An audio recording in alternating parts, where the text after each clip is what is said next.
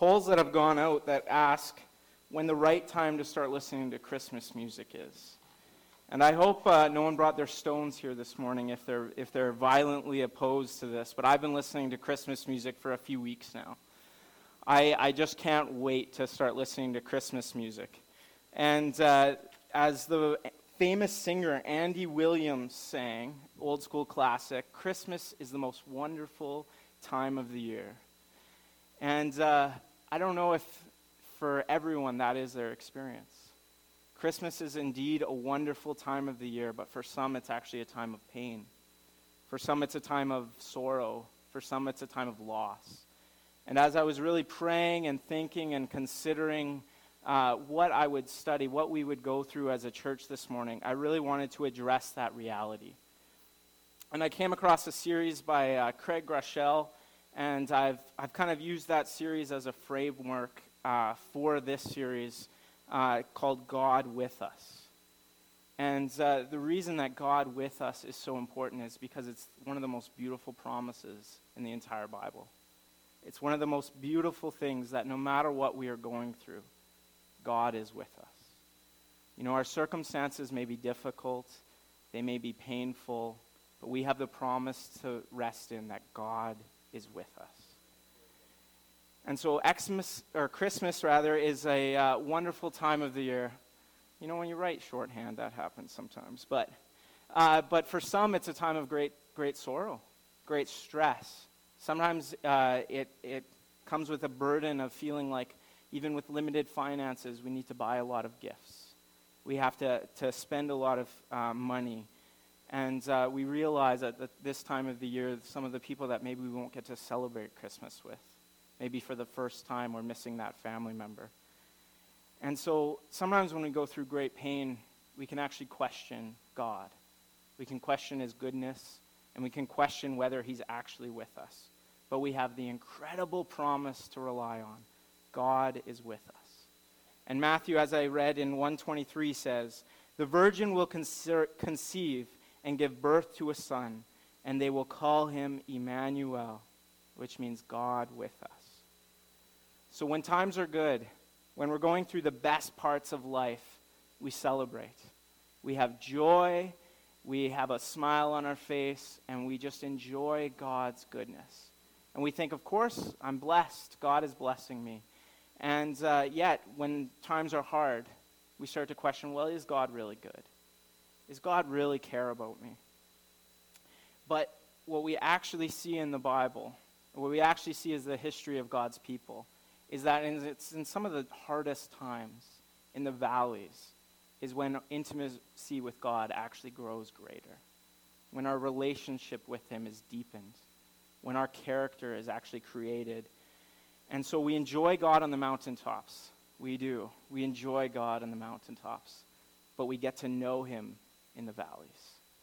And so that's our theme of our message this morning. We enjoy God on the mountaintops, but we get to know Him in the valleys.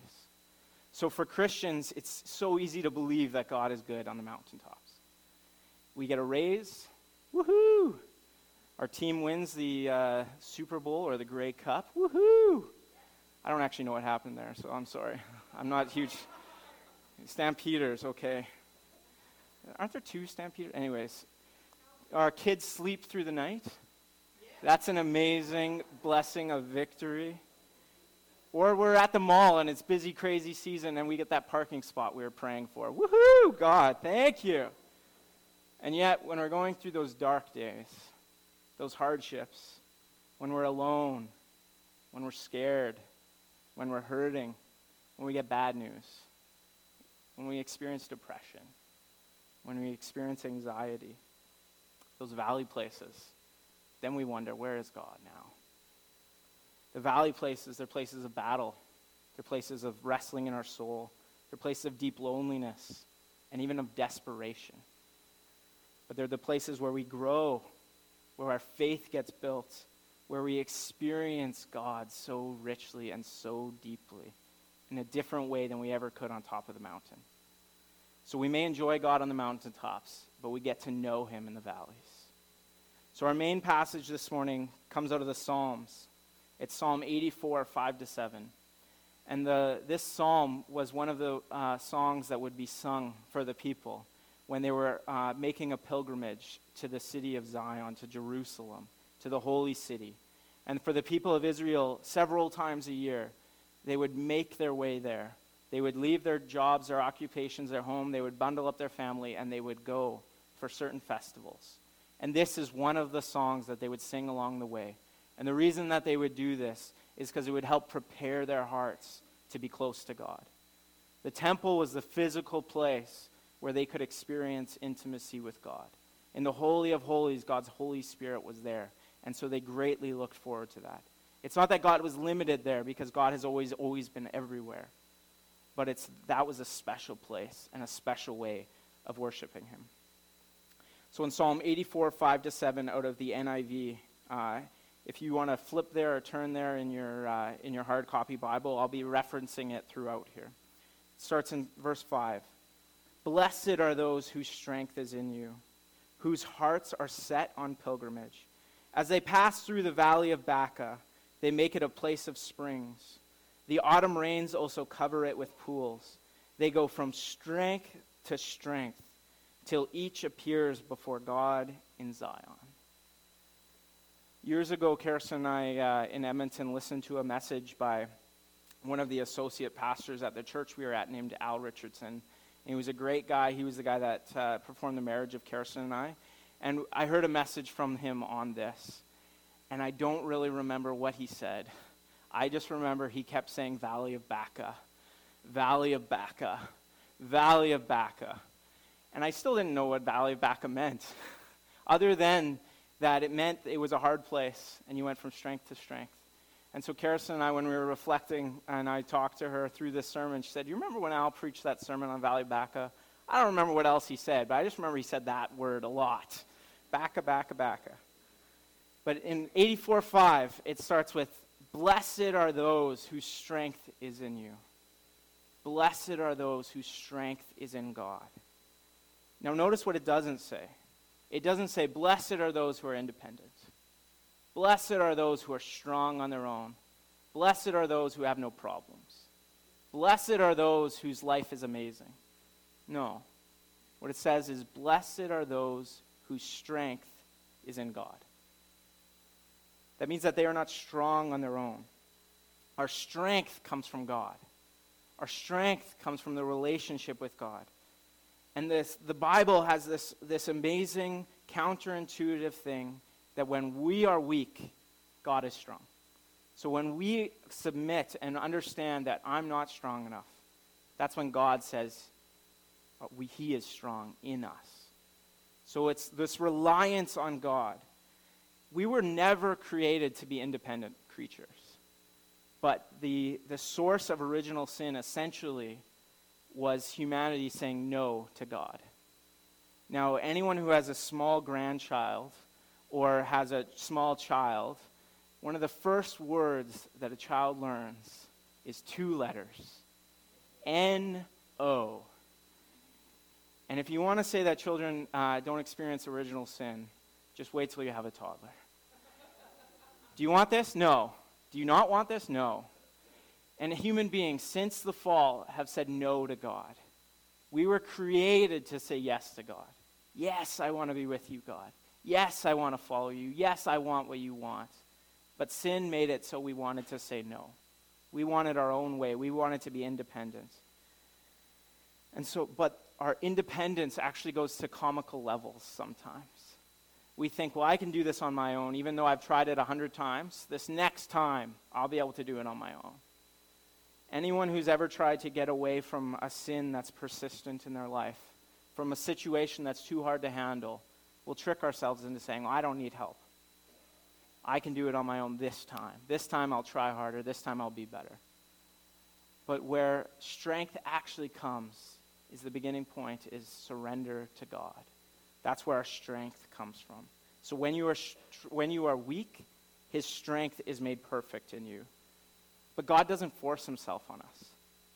God allows us to uh, us to say no to him. He doesn't make us say yes. But he's ever present when we need him. He waits for us to call on him. and He's there with us the whole time. It's like a friend who, if you're experiencing something hard in your life and you say, All I need is space, they'll honor that. They'll say, Okay, you need space. They'll check in with you every once in a while and say, Are you okay? Do you need help? Do you want help? But he won't for- they won't force himself. That's what God is like. You know that He'll always be there when you call. But sometimes we push Him away.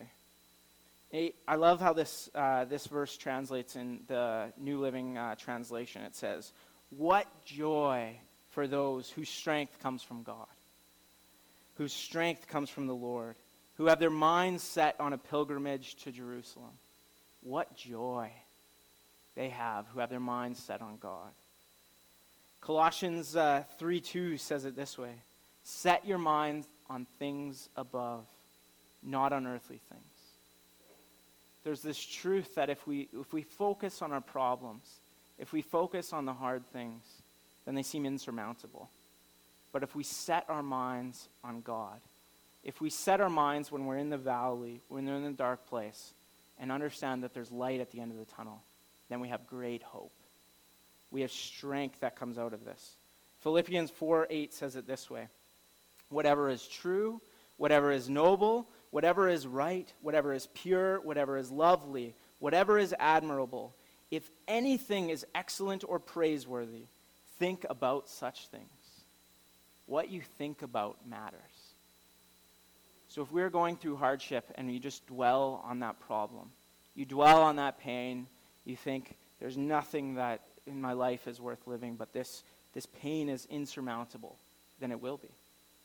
But if instead we think, you know, this pain, this hardship, this sorrow I'm experiencing, yes, it hurts. Yes, it's hard. But if you choose to focus on God and you choose to focus on the hope that He can bring, then it's temporary. So, what you think about matters. We just spent a whole series looking at the power of our words. And we looked at how our words come out of a place of our heart. And our hearts are formed by our minds, what we spend time thinking about, dwelling about. If we focus on evil, sinful things, then our hearts will be full of evil and sin. But if instead we dwell on God, then we will uh, become more like Him. So, what are you currently going through? Is your life on the mountaintop? It's all joy, it's all happiness. There's nothing going wrong in your life. Or perhaps you're going through a valley. Maybe there's pain. Maybe there's sorrow. Maybe there's financial loss. Maybe there's emotional pain or stress, family pain. Whatever you're going through, whether you're on the mountaintop or the valley, what you need to do is keep your eyes on Jesus. When your heart is anxious, look to Jesus. When your soul is aching, look to Jesus. When your emotions are racing and out of control, look to Jesus. When you focus on Jesus, He gives you the strength that you need. Does that sound simple? It is simple, but it's so hard. I don't know if anyone here ever has a hard time when they're going through hardships. You just want to run away. You just want to run away from God. You just want to run away from the situation. But in verse 84 6, it says, As they pass through the valley of Baca, they make it a place of springs. The autumn rains also cover it with pools. Now, for the Bible scholars among us, maybe people know already what the Valley of Baca means. But I'll give you a bit of a background since we're not Israelites and we don't instantly know what it means. The Valley of Baca was a pa- place of wilderness.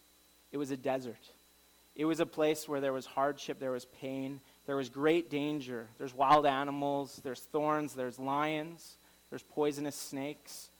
And the word Baca actually has different translations. It means things like crying, mourning, weeping, and wailing. So Baca means the opposite of happy. So as they pass through the valley of sadness, through the valley of sorrow, through the valley of pain, through the valley of desolation, the valley of the wastelands. It's not a place of joy. It's not a place of celebration. It's a dark place. But the valley is just part of the journey. It's not the destination. None of us are going to the valley of Baca. We are going through the valley.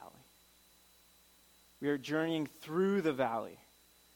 And so, whatever you are going through, it's just temporary. Even if it takes your whole earthly life, and that seems like it's forever long. Some of us, it's longer than others. None of us know the day or the hour. But even that is temporary. We are actually made to be eternal creatures. We are made for eternity. And so, no matter what we go through in this life, we have this great promise for those who put their faith, hope, and trust in Jesus that there will be no more sorrow, no more pain, no more tears. So, the valley of Baca, even if it is in our, our entire lives long, is temporary. God is bringing us through that valley.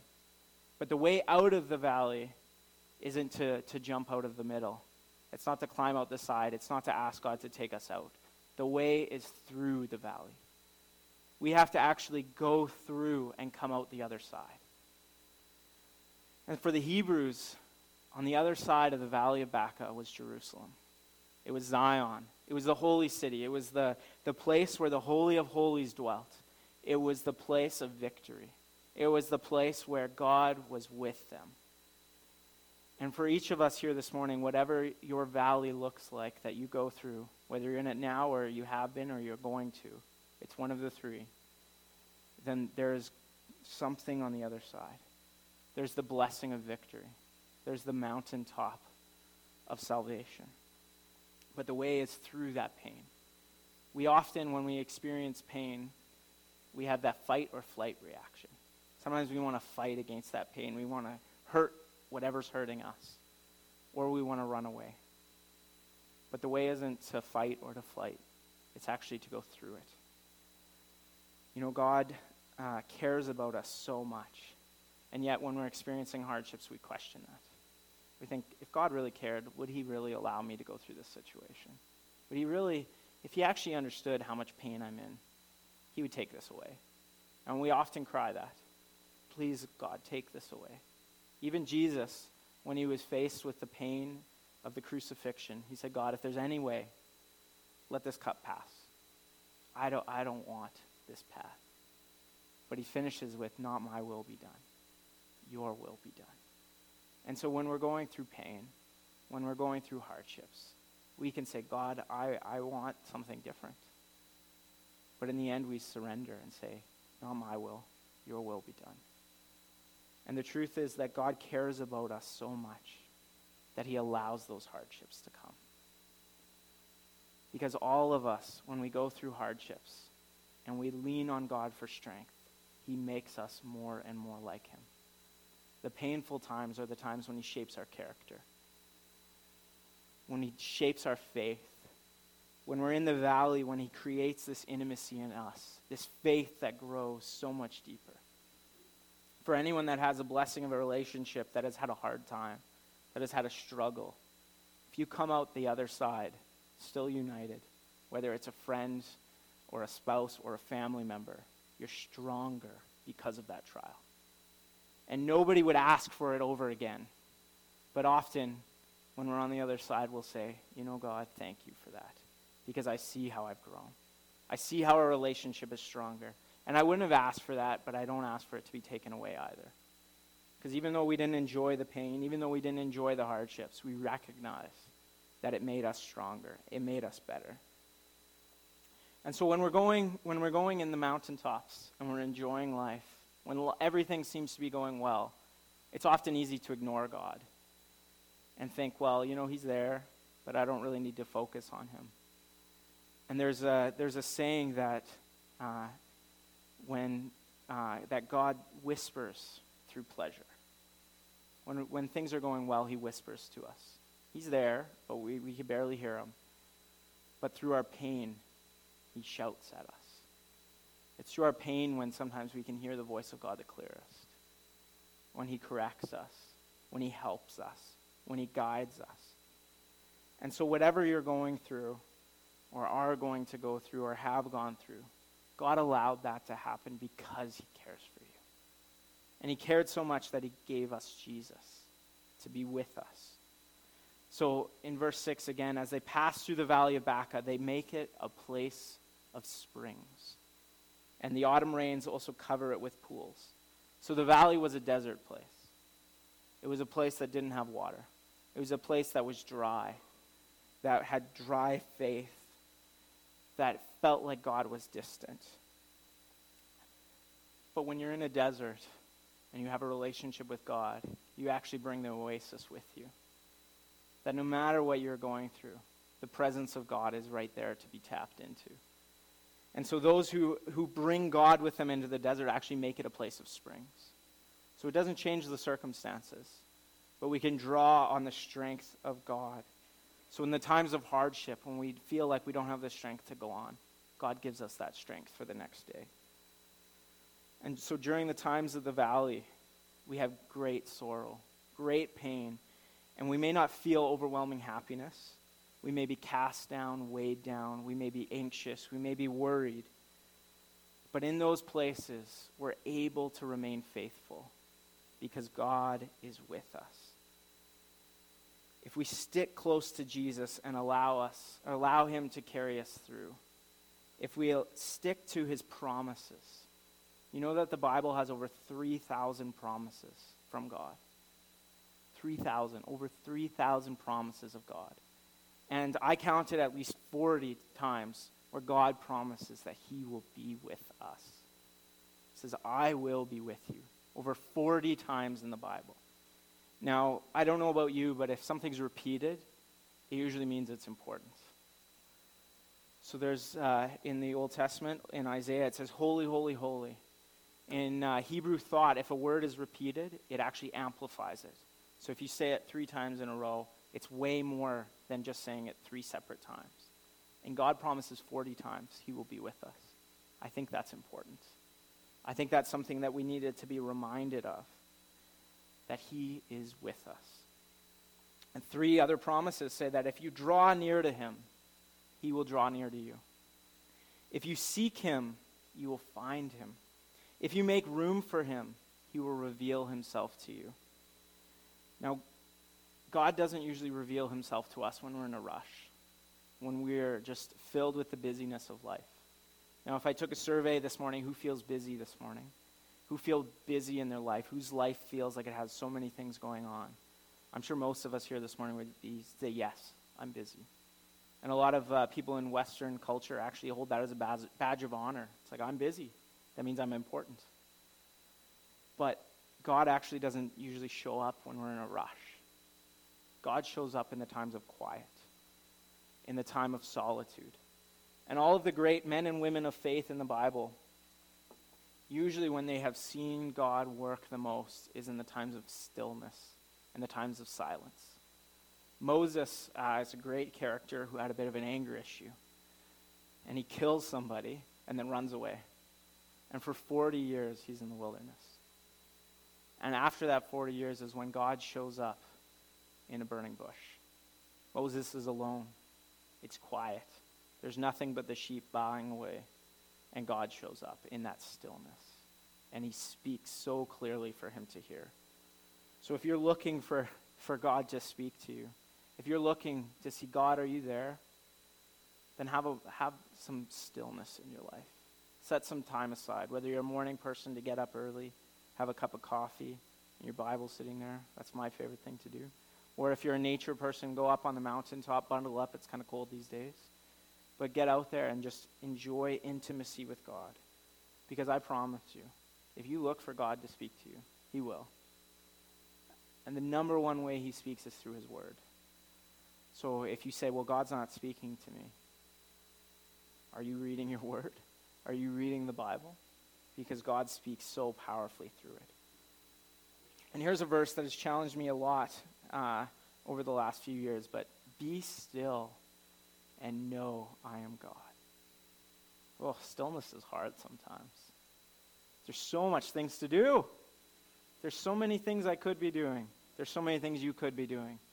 But you have to actually prepare yourself to be intimate with God through times of stillness. And I know during this busy Christmas season that this is a difficult thing. There's so many presents to buy, there's so many gifts to wrap, there's so much cards to send, there's lots of events to go to.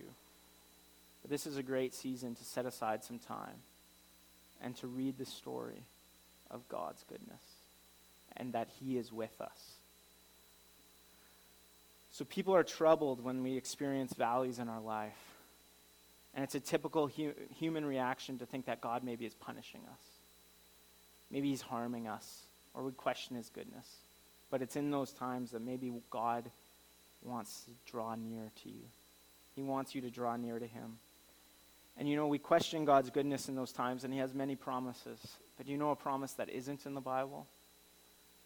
He never promised you won't go through hardships. He never promised you won't go through valleys. He actually promised you would. He said, when you go through hardships, when you are persecuted for your faith, when you experience pain, I will be with you. God is with us. So, how are things in your life going? Is everything rosy? Is everything great? Or are you experiencing a valley? In this uh, beautiful psalm of David, another one in Psalm 139, he summarizes God's faithfulness to us. He says, Where can I go from your spirit? Where can I flee from your presence? If I go up to the heavens, you are there. If I make my bed in the depths, you are there.